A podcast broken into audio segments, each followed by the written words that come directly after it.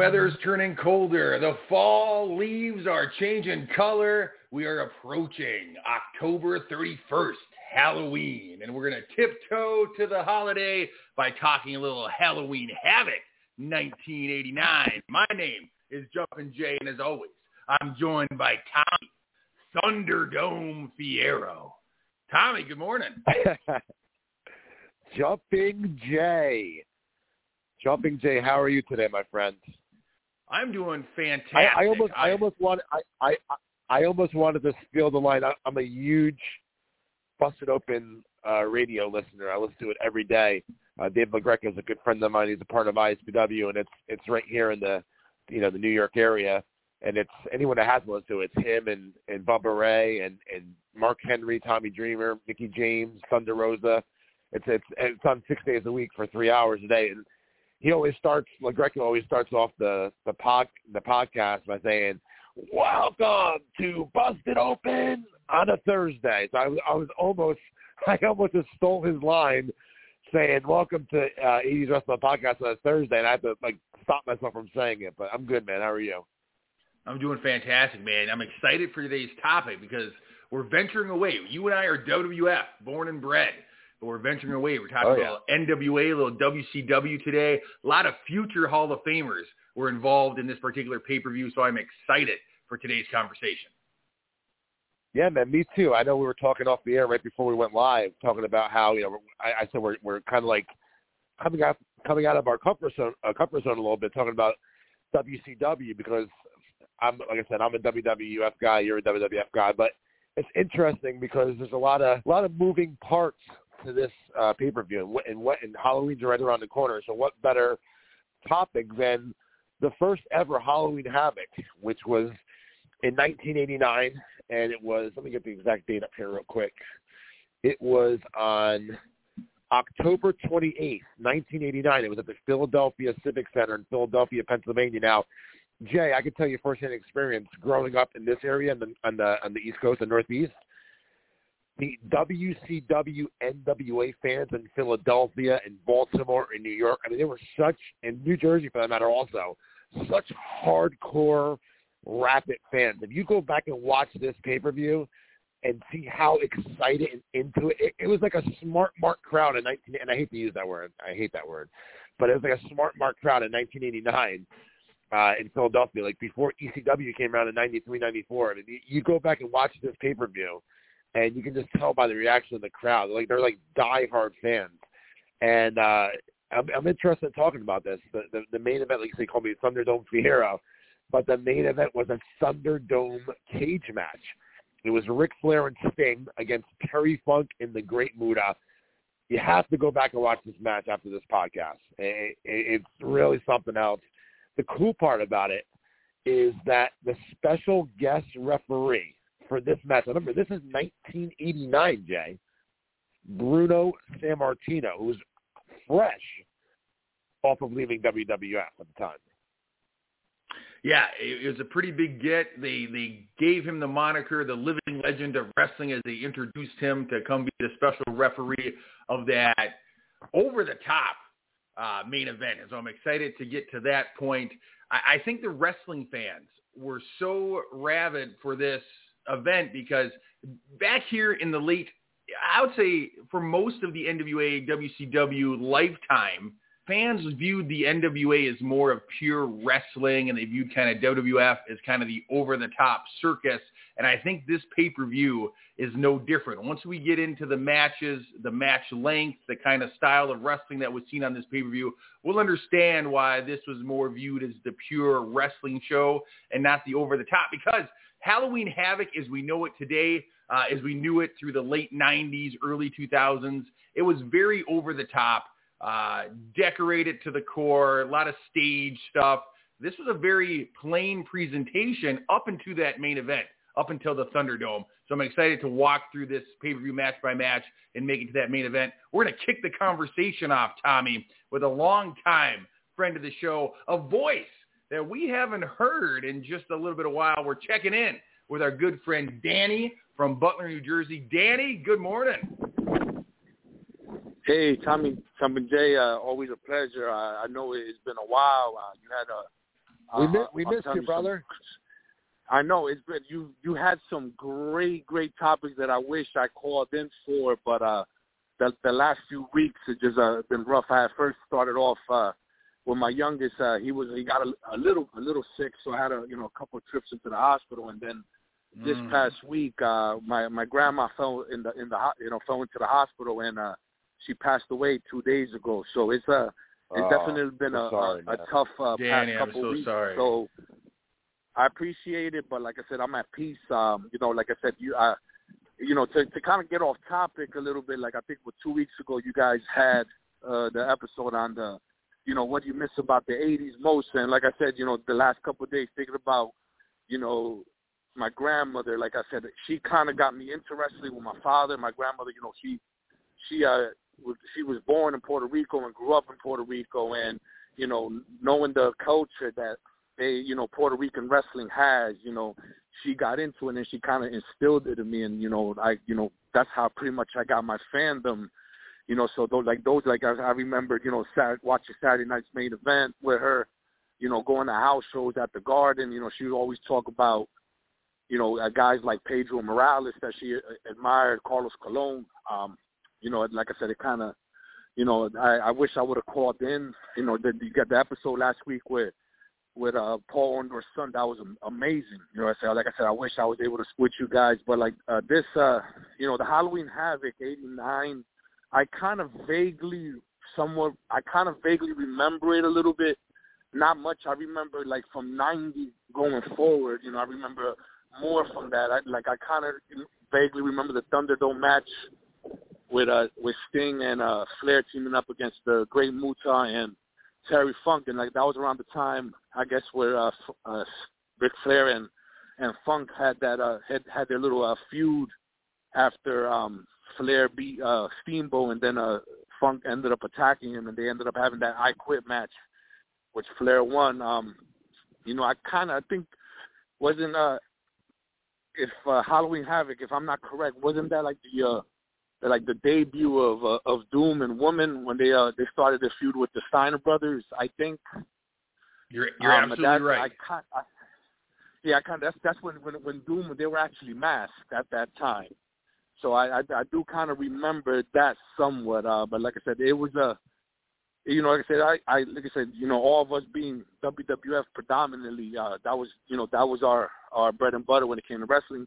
You know, I was always still, you know, uh, peek into like TBS and and watch. Uh, you know, at that time, you know, it was still under the NWA uh, uh, anthem, um, you know, the NWA moniker, not really WCW yet, but you know, it you know turned out to be a you know a pretty uh, big uh, pay per view uh, going forward from that time. Know, like I said, you had some you know, some solid matches. You know, you had the, you know, I think the Midnight Express was involved. I think you had, uh, you know, uh, Luger, Luger. I think at the time was the United States champion. I like I said, I don't remember the full card, but like I said, the main matches that you know, I remember the Thunderdome match and the, you know, the Doom and the Steiner brothers. Uh, pretty much. That's uh, my, you know, my recollection of the first Halloween Havoc.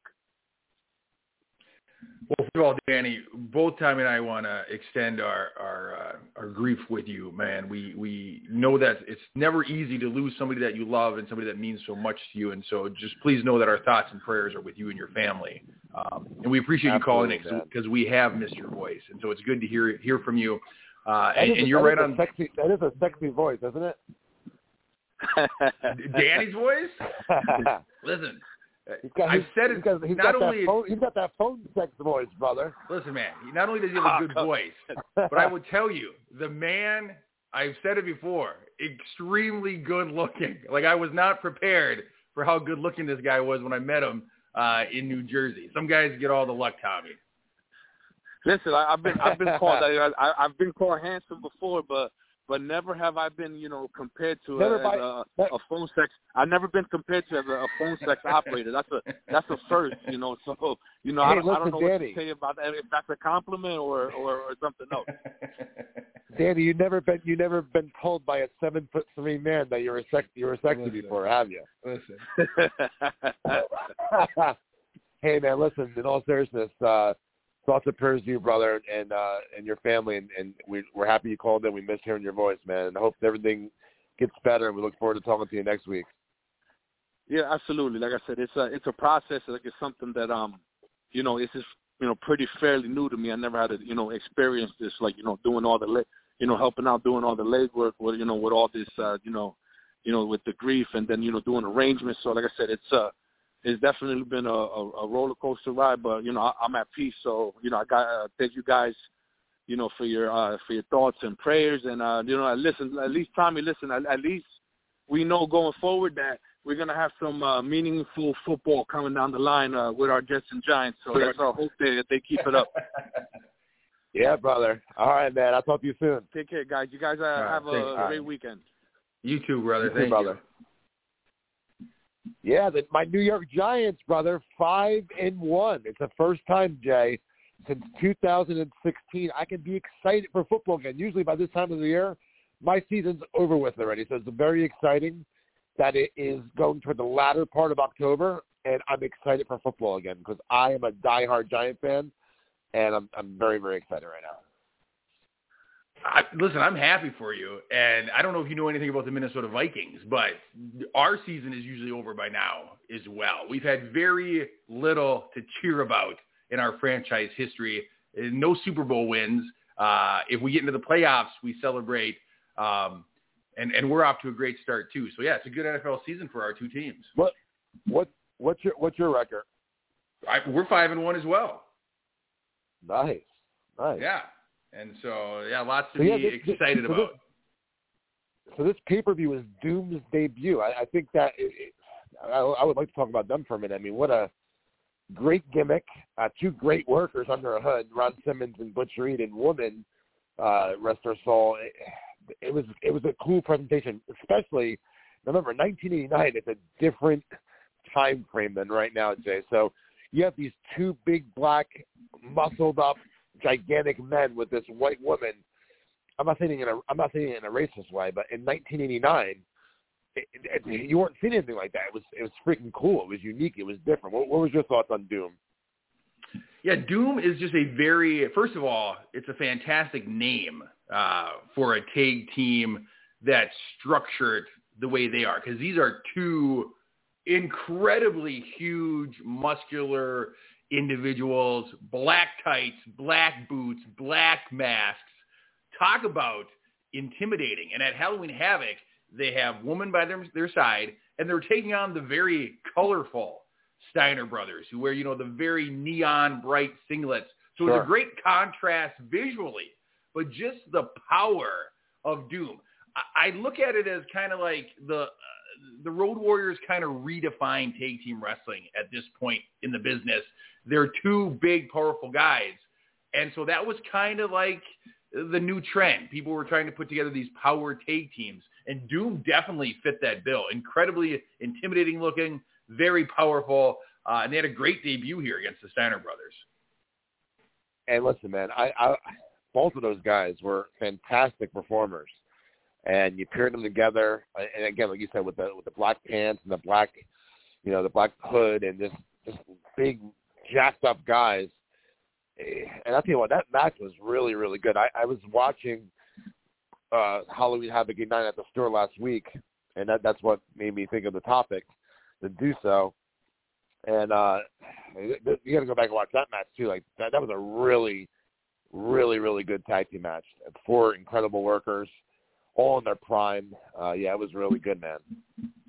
It was. I, I, I watched this pay-per-view this week leading up to it uh, as well. And the thing that strikes me funny now as an adult that maybe as a kid I didn't catch and maybe other adults caught it at the time too. As now, even though I know that Doom is Ron Simmons and Butch Reed, when you look at those guys, even though they're wearing masks, you can totally tell that's Ron Simmons and that's Butch Reed. Sure. And I don't know if other fans at the time picked up on that or if it's just because I know that's who it is.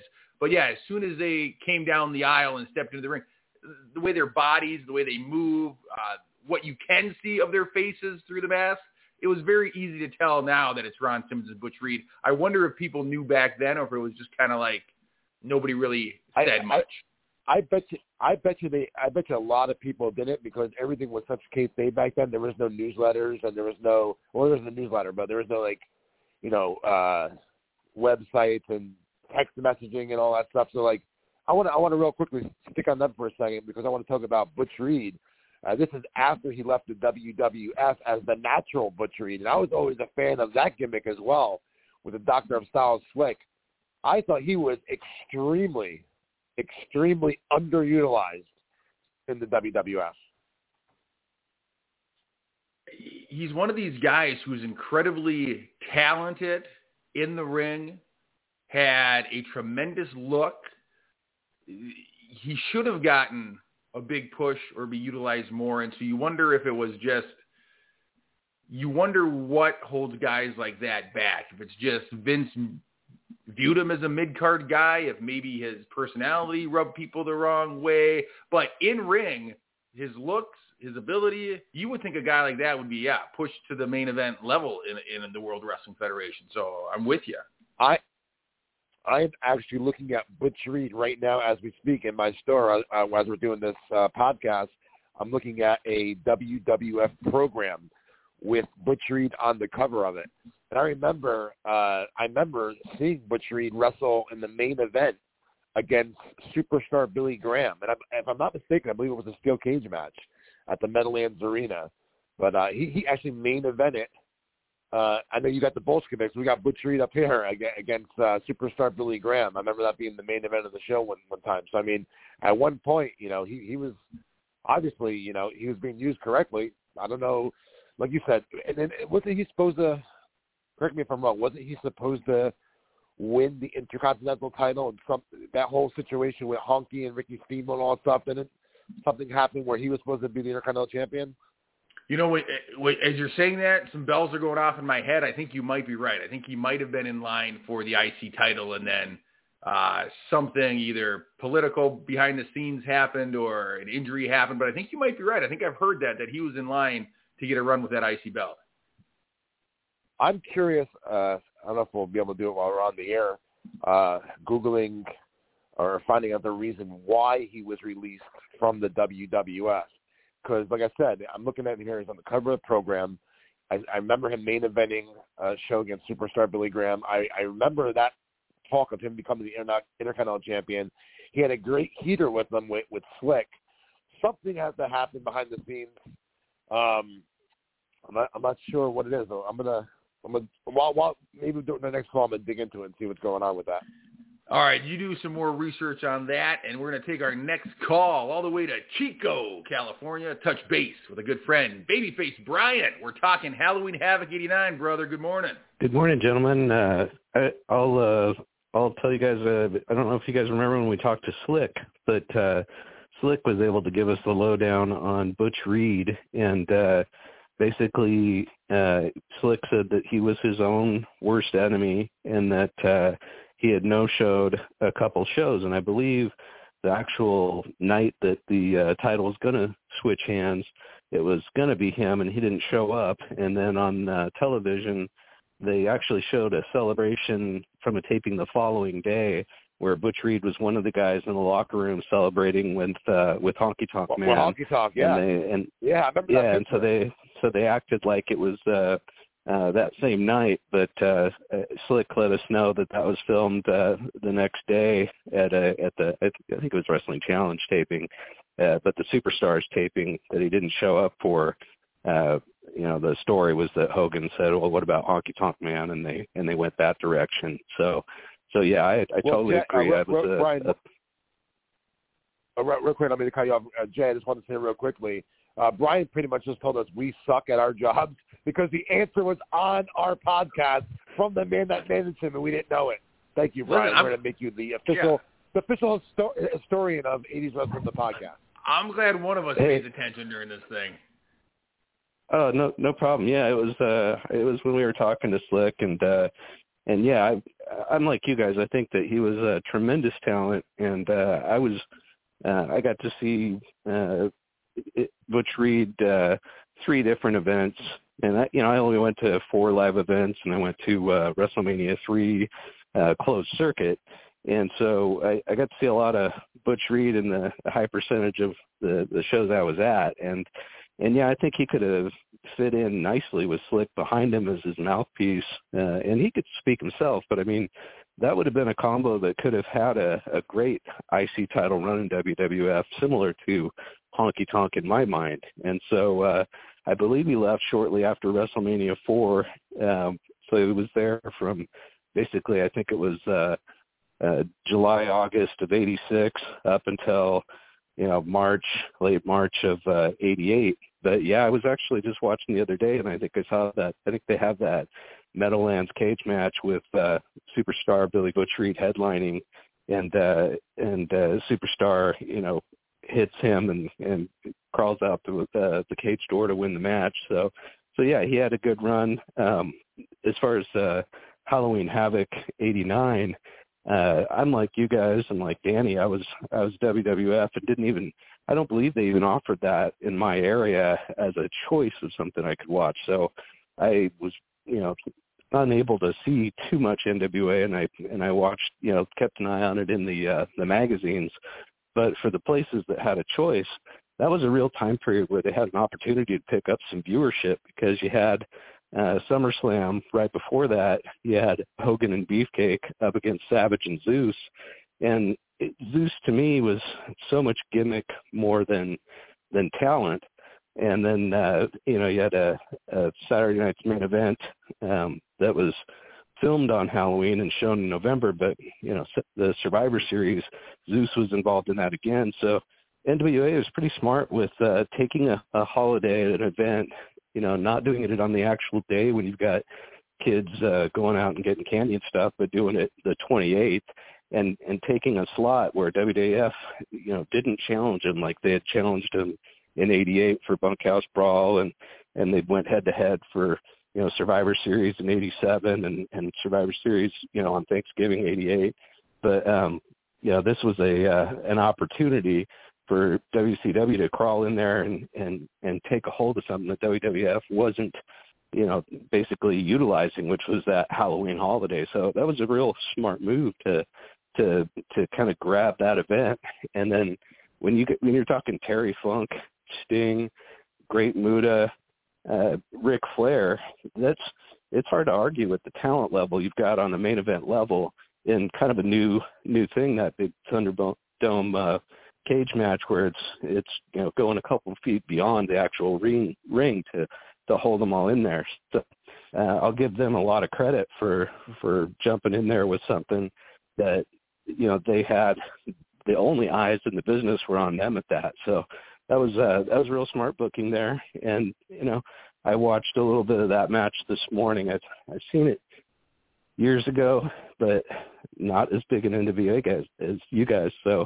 it'll be interesting to hear from other guys on the show who were, you know, invested in the product back then. If uh, you know, Toto with Tom calls in or somebody that was invested in NWA, it'd be interesting to hear what they think. But you know, when you look at the the Road Warriors and going against uh uh, Sid Vicious and Dan Spivey, which were massive. And you look at the main event and and taking you know Bruno Sammartino and and having him be the the special referee. There's a ton of talent, and there's that. Like I say, there's this there's this smart move of getting in to a niche where the, the only eyes are on their product. So, you know, Tommy, as a promoter, I'm sure you appreciate WCW's foresight or NWA's foresight to to do something out of the you know out of the comfort zone there. Sure, and then also you you made you made mention of how they would you know they they were smart because if you remember uh it was I believe it was correct me if I'm wrong was it WrestleMania four that they ran something the same night Clash of the Champions or was that WrestleMania three? But I know one of them.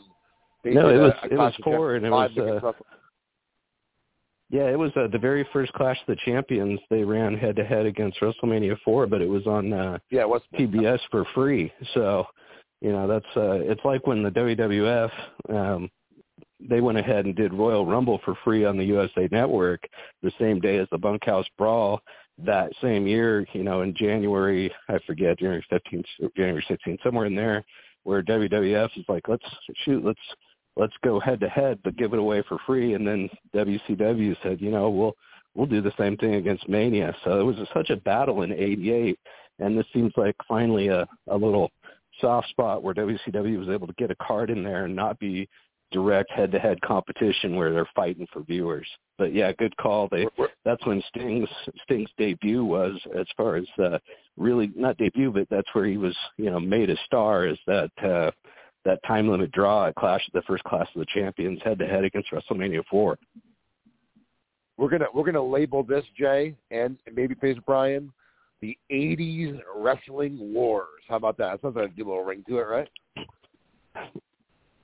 Yeah, man. I mean, they like I say, head to head, and uh, and good for them uh, to to do an event like that. And and you know, it's definitely out of all of our comfort zones. So uh, it's what, it's interesting real, watching real quick, that Brian, that event.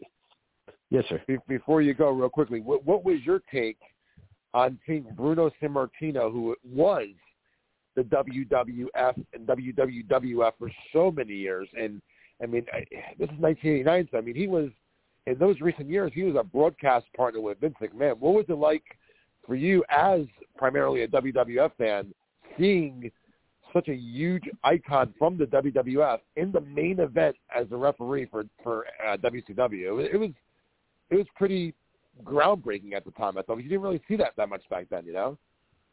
No, it's a little strange. I mean, I I think he stopped broadcasting on Superstars and wrestling uh, in WWF. It was more around 87, and I know that he had wanted to push, you know, have his son David pushed, and that uh, that was like an on and off again thing where David really no, never got a, a huge strong push in WWF. So I'm sure that I know that there's been hard feelings, or there were hard feelings for a long time. So I'm sure uh, it was, uh, you know, it was a kind of a, a little grudge thing where he, I'm sure, liked the payday, but more than that, he probably liked sticking it to him a little bit after uh, after leaving not on the best terms with uh, his son not getting the success he'd hoped sure. for and uh, and whatnot. So so yeah, it was it was definitely interesting seeing uh, Bruno I, under I got, I got a, a, a different I got a little, team. I got a little trivia for you too, Brian. I've had, and Jay, I don't know if you, if you know this. I know you, you might, but I've had both Bruno Sammartino and David Sammartino at past wrestling conventions. Nice, nice. What did you? I'm sure that um, they were both pleasant to deal with. If I'm if I'm had to guess, I'd say that they were extremely professional. But uh, what's uh, oh, what can you tell us about those experiences? Well, I mean, yeah, he was probably, act, right? Absolutely, and I know this is a little off topic about WCW Halloween Havoc, but real quickly, um, when I was younger, Brian and Jay, I and I kicked myself in the ass so much because back then, like I'm 21, 22 years old, and I'm doing all these events with all these big guys. Like I never took a picture with anyone. I didn't want the wrestlers back then to think that I was a fan or a mark taking a picture with them and now that I've been in the business a long time, I look back at it like I, I go out of my way now.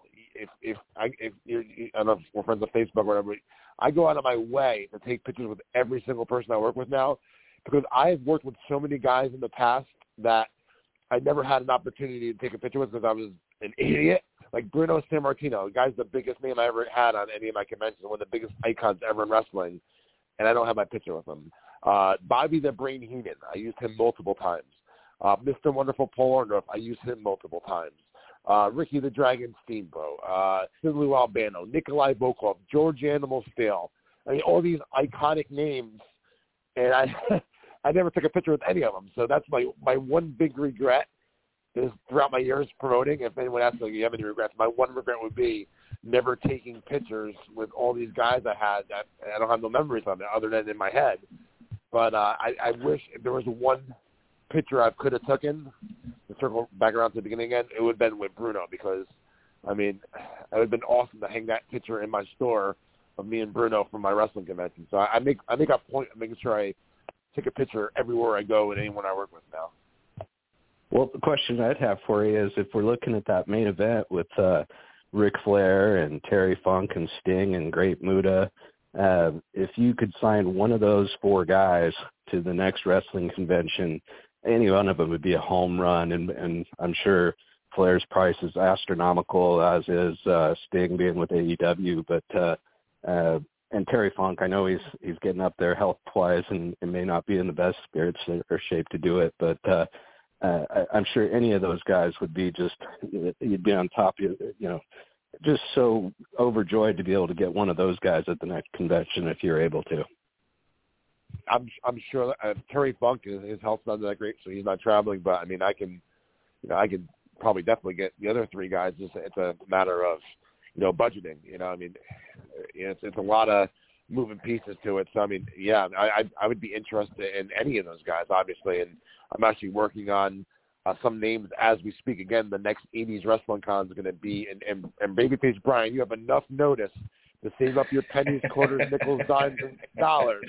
May 6th of next year at the Mennen Sports Arena, 80s Wrestling Con 2023. Definitely, definitely, yeah. You'll have to uh, uh, hire me and uh, have me help you out in some way. just no, uh, room, no, and, room no, and board and a ticket, right? Jay, you know, Jay, you know what we can do? We can we can have like a um like a family feud type of game with with with teams from the listeners from 80s Wrestling Con. So like you have a team of five against another team of five, and you're and you're like the you know you're you're you're the Ray Combs of it, and you ask questions, and we we call it pro wrestling pro wrestling family feud. I think I'm going to book that for uh, next year's 80s Con. I'm being serious. Right though. on. That's Right a on. And as fantastic we, uh, idea. And as we talk about, you know, all the guys you've gotten to meet, uh, just want to thank you guys for the opportunity to talk to all these great guys. You know, I've been able to talk to Demolition and Slick and uh, Steve Lombardi and uh, Barry Horowitz and and Bushwhacker Luke and all these wonderful personalities I never thought I'd have a chance to talk to in this world and got to do it through your show. So thank you for all the opportunities, uh, you know, in the last year that I've been calling in. And so, uh, like I say, I'll I'll uh, stop hogging your time and listen to what you guys have to say the rest of the show. But thanks for uh, all that you guys do on here. Thank you, brother. Thanks, Take Brian. care, Man, Dylan. have a great Bye-bye. week. You too. Bye bye. So, Tommy, uh, Brian brought up SummerSlam '89, which was I was ran the, the same year as Halloween Havoc '89, and he mentioned that maybe SummerSlam was a little more cartoony, a little more over the top, where Halloween Havoc '89 maybe was a little more pure wrestling, and that got me thinking, man. So let me lay this fact on you: the average match time for SummerSlam '89 was about 10 minutes. Each match lasted, on average, 10 minutes. Now, the longest match was a tag team match with the Brainbusters against the Hart Foundation, which went 16 minutes and 23 seconds. The shortest match was Mr. Perfect and the Red Rooster at only 3 minutes and 21 seconds. So quite the discrepancy there. But on average, each match on that card lasted about 10 minutes. On the flip side of that, at Halloween Havoc, the average match time was 14 and a half minutes. The longest match being the main event, which went 23 minutes and 46 seconds. The shortest match was Tommy Rich defeating the Cuban Assassin in 8 minutes and 29 seconds. But again, the average match length, 14 and a half minutes compared to only 10 on the WF side. Does that does that give indication that NWA, WCW was leaning more on pure wrestling and WWE was leaning more on showmanship? What's your thought as a promoter on an average match time of 14 and a half minutes? I, I, I would I would agree with you there. I think that uh, and that, and that's why when the NWA or WCW came up this way at that time frame, uh, you got such die-hard, rabid, hardcore fans because they were into the wrestling aspect of it more than the cartoonish. I hate the word. I hate to use the word cartoonish, but the the, the entertainment aspect of it that the WWF was doing at the time. It, it was an alternative, just like when ECW came around. It was an alternative.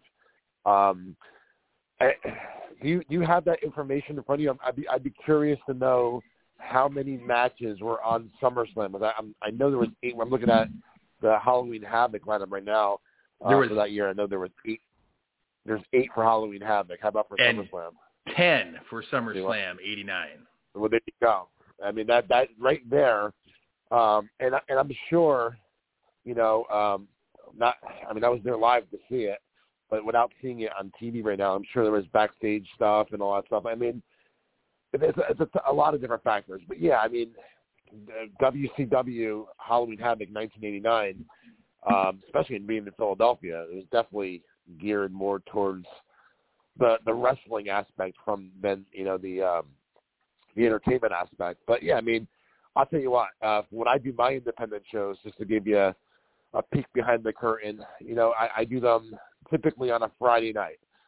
So, and, and I cater towards you know children and families. So if I start my show at, and, and, this is the one thing I'm proud of as far as uh, being able to get the timing down because when I first started coming back last year, um, you know, the shows were getting over past 10 o'clock and I would see, uh, you know, people leaving as, you know, the second half was going on, just, you know, not because they didn't like the show, it's because, you know, it's getting late and the kids have to, you know, go to sleep. So like I, I cut back on my times of the matches. So, I mean, now I, I got it down almost to a T where, you know, nine thirty, nine forty-five, the shows are getting over now as as a peer as as opposed to, you know, 10, 10 o'clock, ten fifteen, and that time frame is really really important because, you know, if you're at home at your home watching it as a kid, and uh it's you know for years, right? Pay per views were on Sunday nights, right? I, I know I know they're switching over to Saturdays now, but for all those years, and I'm, I'm not sure. The, I mean, that's 1989, so I'm, I'm I'm just saying in general, um, kids have to go to sleep and go, go to school the next day. So uh, the timing of a show, especially when you're on pay per view and, and when you do Monday Night Raw, and you got segments and commercials, and like I mean, timing is crucial for for everything. Um, so yeah, I mean, I know I kind of I kind of went in a circle there, but I'm just saying timing is so important when it comes to a, a match and and how long the the match is, and you just have to keep in mind everything else that has to go on. It's a lot of a lot of moving parts, more so than fans or even us know. And we're, we're going to jump into some more calls, Tommy. But an interesting thing too is Halloween Havoc with the eight matches had a runtime of two hours and fifty minutes whereas SummerSlam with two additional matches, 10 matches on the card, actually finished faster at a runtime of two hours and 36 minutes. And so less matches, go. but a longer pay-per-view. Very interesting. We got two callers waiting on hold. The first one, just an old friend stopping by to say hi for the second time, Danny from Butler. Welcome back. Hey guys, listen. I know I just called, but uh, Tommy, I just wanted to mention to you, uh, uh, just off topic a little bit. Uh, um, I know I actually like the enjoying the the, the topic, but uh, that was a pretty what with the uh, tribute to the British Bulldog where you put on the '80s Facebook. That was a that little whole segment with your buddy that helps you out with '80s wrestling. That was a a pretty uh, cool um, conversation he had with uh, Davey Boy Smith's daughter. I just wanted to touch base on on that. And then you know, since you guys already talked about uh, Butch Reed, um, I, I'm the one that actually brought that up to Slick back in December about the whole uh, IC title thing, about him, uh, you know, apparently not no showing, and you know, he pretty much Slick said that he uh, pretty much uh, he uh, uh, be, uh, he marched to the beat of his own drum when it comes to you know showing up. If he didn't have a ride to a certain town, you know, he just wouldn't care. You you just wouldn't show up. So he kind of was his uh, own worst enemy uh, as far as you know not getting that uh, big push, and it ended up going to Honky Tonk instead. Very very interesting. Yeah, I, I, I now that you say it, now I remember Slick being on the uh, the radio show. Um, I remember him saying that. And Danny, thank you so much for calling back and letting us know that. Uh, real quickly, I want to make mention, Jay, and everyone out there listening, uh, the interview that Danny is talking about uh, that we posted on our Facebook page a couple days ago, 80s Wrestling on Facebook. Uh, Ace Darling, a former uh, standout top independent guy in this area in the 90s and early 2000s, has started his own YouTube show called Wrestling Then and Now.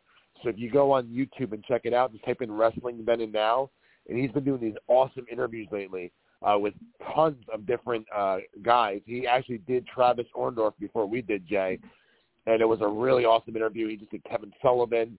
Uh, he did uh, Davey Boy Smith's daughter. There's a ton uh, Jim Brunzell, a ton of content, uh, great interviews uh, from uh, Ace Darling, Mike Moraldo on Wrestling Then and Now on YouTube. So definitely uh, go on there, subscribe, and check that out. Yeah, there's so much material that 80s wrestling fans were so hungry for all of it. And so, yeah, if you have somebody that you know that's out there interviewing and getting great stories, our listeners are going to be thrilled to have another outlet to go check out some behind the scenes stuff and just some uh, candid interviews with some people that impacted the business and our lives yeah. as fans. He, he's killing it. And I, and I know our next caller is, is Toto Tom. Uh, you can get him on now. Toto Tom's actually been texting me how much he's been enjoying these interviews as well. And we can get his uh, take on that. Again, it's Wrestling Then and Now on YouTube. Toto Tom, what's going on, man? Hey, guys, bring back Ace. Bring back Ace.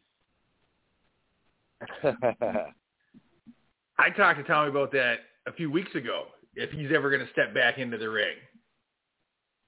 Well, he he he will he will be the special guest GM for the night next Saturday when ISPW makes its debut in Avenel, New Jersey. And uh, tomorrow, Jay, we'll talk about this later in the show. Tomorrow is ISPW Harvest Havoc, and, and what a fitting name for the show, considering today is Halloween Havoc 89 here on 80s Wrestling Podcast. Tom, I knew you grew up a big NWA slash WCW fan from that time frame, and the Halloween Havoc coming up there is one of your favorites. Yeah, it was a special uh, pay per view because it, like as Brian the Brain was saying, it kind of reminded me of like Survivor Series. You know, it, it had a theme to it. Getting to the uh, times that you guys were talking about, you were saying that the matches were a, a lot longer, um, and I agree with you. It, it, the NWA was always about wrestling, so the, the matches were longer. But if you look at this particular card, there was a lot of tag team matches on here, and I think when you run a tag team, there was even a six man so when you run those type of matches, I think they're going to require more time anyway to tell a story. Do you agree? Absolutely. I think that's a very Absolutely. fair point. Yes, there was uh, six-man tags. There's a number of tag team matches, and you need time to tell a good story. And even in your singles matches, you had guys that could just go. And I watched this pay-per-view, and the matches didn't feel long because they were they were done so well that you were engaged with the action in the ring. And look at the tag teams that were in there. Arguably the four greatest tag teams of all time. The Midnight Express, the Road Warriors, the Steiner Brothers, and um, I'm missing one. Oh, the Fabulous Freebirds. I mean, having those four tag teams in a pay-per-view, and I'm not even counting Doom because Doom was okay. They weren't great. But those four tag teams are probably four of the greatest. Like if you wanted to put a uh, you know, a top 10 list, I know they would be in there for sure.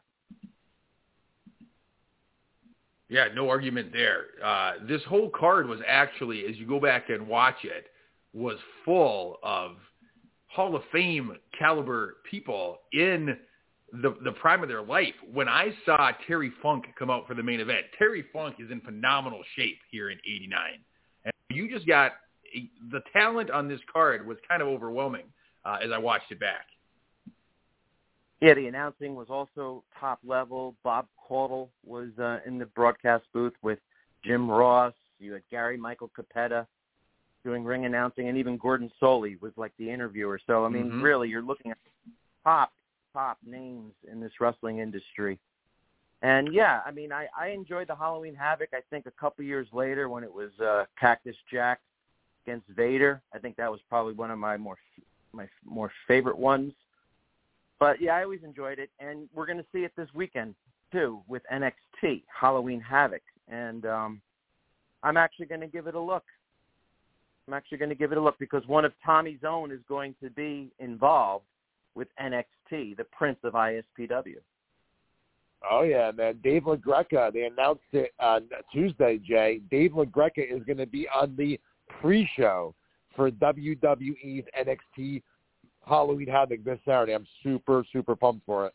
And the only thing that sucks is that he was supposed to be at our ISPW show tomorrow. He's the manager of uh, Rick Recon. Unfortunately, you know, WWE has to fly him out there. He's actually doing a live Busted Open Saturday morning from the Performance Center. He's going to be doing interviews with NXT guys on the show on Saturday morning, and then uh, he's going to be on the panel for the NXT pre-show at nighttime. So yeah, I'm I'm definitely going to check that out too, man. Hey Jay, I was thinking about you the other day because uh, Vice had a great tree on AWA wrestling, and I was just wondering or, or hoping, did you get a chance to see it? I did see it. I did watch it. I I'm going to be honest with you. I I felt like it left a little bit to be desired because I have such a special place in my heart for the AWA and I I get it. The guys are sitting at the round table. They're telling the far out wacky over the top stories. Um and so while I enjoyed it, uh, at the end I felt like maybe it could be have been done a little differently, but that could just me uh sticking up for, you know, the Minnesota AWA. I agree with you a thousand percent. I felt the same way. Oh, I good. Cause I yeah. read great reviews on it online, and I was like, I must be just me. But I'm glad that uh, you felt similar. Yeah, it's no different than Table for Three, or you know, there was another show that WWE did on Peacock. Um, yeah, I'd like to know more of the history rather than the stories. I mean, you can watch a shoot. You can watch a shoot interview anytime you want on YouTube or you can get them, you can buy them, right? So uh, the question I have for you, and you know, I'm just asking you because you're you're a fan. Um, and Tommy, I, I mean, I'll ask you the same question because uh, it's regarding Hulk Hogan. So the way I heard it, you know, Hogan went to the WWF and Vince McMahon overtook the territory eventually, right? The AWA had to go out of business. So my question is, if things didn't go that way, and if Hogan decided to stay with the AWA. Do you think that Verne Gagne would try and do what Vince tried to do by overtaking the territory? I mean, he had a larger um, regional coverage than the WWF did, right? He went from the Midwest all the way to California up to Winnipeg. Do you think they would have done the same thing Vince would have done? I, I'll answer first if that's okay, Jay. Go for I, it. I, I, I don't I don't think so because uh, and I and I, I just watched this uh, documentary the other day on A and E. I'm catching up on the A and E documentaries, the the WrestleMania one, uh, which was absolutely fantastic, and it, it, it told the backstory pretty much how it all came together and how um, you know w, uh, Vince McMahon had the vision of you know you know connecting rock and wrestling and just you know, getting in, part of pop culture. And I think Hulk Hogan became so big because of um, you know MTV and because of you know um, the whole rock and wrestling connection. And I just don't think that Verne Gagne understand not that he didn't understand that concept, but I think that um, I don't think that he would have went that route. And I think that vision is what made Hulk Hogan so huge is because he was, you know, MTV was the hottest thing in the world. Uh, Mike, uh, Mike Tyson, uh, Mr. T was the hottest thing in the world. Cyndi Lauper was the hottest thing. Like, it was just the right formula, and it was magic. And I just, I just don't know if Verne Gagne would have went in that direction. I don't think he would have. So I, I think that Vince McMahon's vision of what he wanted the WWF to be, I think, is what made Hulk Hogan so big. So Jay, before you answer, um, yeah. That's interesting. That's interesting what you just said, Tommy, because um, I think it was during that show that they mentioned that Hogan didn't get over at first, right, with the WWF, went to Japan, then went to AWA as a heel, managed by Johnny Valiant, and then uh, Greg Gagne said, this guy is not a heel. He just came off Rocky, and we need to make him a babyface. So they started showing vignettes of Hogan beating up Sylvester Stallone in the movie Rocky 3. And he said that is what helped turn Hogan into a superstar in the AWA. So I understand what you're saying, like Vince's vision probably, you know, was not going to be matched, but they kind of did have an idea of what they had with Hogan. And even though it wasn't what they wanted to do because they were based upon real life characters, you know, they did use Hollywood get him over originally, and I just thought that was interesting. T- Tom, um, J- Jumpin' Jay, what do you think? My two cents on it, for what it's worth, is I would believe, from what I know about Verne that he was a little more old school, and so he may have been a little more hesitant to try to take it nationwide, uh, like Vince Jr. did. But I do think his son Greg might have been able to spur the movement, kind of like Vince Jr. did after he took it over from Vince Sr. I think maybe in the hands of Greg, the AWA could have seen some significant growth. I think Verne was one of that old school mentality where you had to pay your dues. He ran his he ran his training camp in an unheated barn, and so I think he was very old school, pay your dues, be a good athlete first, wrestling over showmanship, where I think maybe the next generation and Greg could have seen more of the the Hollywood, the push, the the, the sizzle. Um, but that's just my take from an outsider. I'd love to hear what you have to say, Toto or Tom. I mean, I basically it just struck me because uh, I was reading um, uh, Tito Santana's book. Um, Tito Santana is the commissioner for ISPW, and um, I was reading his book, and he had, and he was, you know, basically giving his uh, portrayal of his days in AWA, and um, it was very interesting just to hear how close the AWA was to having, you know, Hogan as their champ, and you know, if they did, who knows where history would have led? I don't know. And by the way, um, before I, I I get off, and you guys can talk about tomorrow night's show, which I'm very excited about, by the way. Um, can't wait to see uh, the superstars of ISPW in action again. Um, I was talking to Meltzer last night. He gave Travis Orndorff uh, high marks for last week's episode, as well as Toto with Tom. That's all I want to say. Toto with Tom out. Nice. Dave Meltzer's listening. He's Thank listening. you, Dave. Uh, Tommy, before we transition to what's going on in your world, we're rounding the corners here, and so I just I do want to get your honest opinion on the main event of Halloween Havoc '89, this Thunderdome supposedly electrified cage.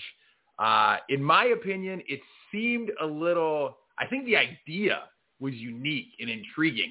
But when you finally saw it and they kind of had the top of the cage decorated with like some Halloween decor, with cobwebs and the spooks and all that stuff, maybe seemed a little too hokey of a presentation when you actually got down to see it. I'd love to hear your your impression of what that main event actually was. It was a mush. It was a monster mash. It was a it was a great uh, yes. I, I, I'm thinking, I'm thinking, I'm picturing you as before the doors open in the arena, climbing that fucking cage and decorating it with uh Halloween garland and stuff like that. You know. It just it, Hey, the man. presentation I think didn't live up to the hype is all I'm saying. yeah, I, yeah, it is what it is. I, I, I, I, I, I enjoyed it. You know, I, it wasn't, uh, it wasn't the big blue steel cage, but at least they, uh, they stepped out. Here's the thing: they stepped outside of their comfort zone in 1989, doing something unique and different uh, that hasn't been done before. So you got to give them credit for that. You know. No, it's always good to try something new, and this is by far not the worst idea WCW will come up with, as we know. Uh, but yeah, I thought the presentation was a little more hokey than I, I was expecting with the talent level that was in that main event. But it made for a very memorable event, and here we are talking about 1989 in the year 2022. So they did something right. Sure, man. And uh, overall, like I said, it was it was a really good pay per view. I know we didn't really, we kind of went all over the place on today's episode. That happens a lot with us, but we start talking about one topic and then it leads to something else and something else. But yeah, I, I would definitely. It's the Halloween season. Uh, you go to WWE Network, check out the Survivor. I'm sorry, the Halloween Havoc 1989. It's a really fun show. And tomorrow, ISW having a really fun show, Harvest Havoc at Hopatcong High School in Hopatcong, New Jersey. Uh, the main event will be for the ISPW World Heavyweight title. Justin Carino defending against Bull James. What was scheduled to be a grudge match with the superstar Danny Morrison against Maven uh, is now being switched. Unfortunately, I received word yesterday from Danny that he is injured and he's going to be out for at least till early next year, which As a promoter, you never want to hear that because he is my Hulk Hogan. He is my top guy. Um, and I had a lot of things in the works planned around him. Uh, so, and threw a huge monkey wrench into everything I had coming up. So I'm in the midst of uh, figuring that out. But he will be there uh, tomorrow to announce uh, his mystery replacement against Maven. Uh, so again, that's tomorrow, Hopatcong High School, Hopatcong, New Jersey, 7:30 p.m. It's the benefit uh, Cold Nose Warm Heart Dog Rescue. So if you're in the New Jersey area, a fun Friday night out. It'll be a hell of a show, and, and I'm looking forward to it, man. Well, all the best to you. Keep me informed as to what's taking place, who's the winners, who's the losers, and where it all leads, man. I always love to hear the results. Thank you, man. And uh, we had our Halloween party last week here at the Wrestling Collector with Doink and Dink, and it was a great time. It was a lot of fun. Uh, Tiger Jackson, Little Dink, uh, they they, they showed up together already because they came from a, a convention. So they they pulled up in their their outfits and just seeing them walk in and little Dink walking out. Terrible. You have to you have to be there to see it. It was a lot of fun. Uh, our next signing here at the store at the Wrestling Collector in Stockholm, New Jersey, will be on Saturday, uh, November the fifth, with Raven. So I'm excited to have him. And like I said, this weekend, uh, tomorrow night, we have ISW Harvest Havoc at Hopatcong high school, Hopatcong New Jersey. And I got some other stuff working, Jay, some big, big stuff. And we're going to talk about that next week here on the show. Next week on the show, uh, I'm working on getting the writer, the last match musical on the show, uh, the one that created the content because we've got a lot of big things cooking with that as well. So I'm, I'm we're going to probably do that next week here on the show. That would be fantastic because on my social media, on my Instagram, as I scroll through the feed, there's a lot of people talking about the last match that I didn't even realize uh, was involved. And so it's very cool to see the momentum that is starting to pick up uh, when it comes to Last Match Musical. I think it's going to be even bigger than it is now, and I think it's going to be bigger than anybody anticipated, Tommy. So I'm excited to see this thing keep rolling down the tracks. Yeah, man. So I'm gonna I'll, I'll probably get that confirmed later today. Uh, the phone's ringing off the hook at the Wrestling Collector, so we're gonna call it a day, and we'll talk to you next week right here on 80s Wrestling, the podcast.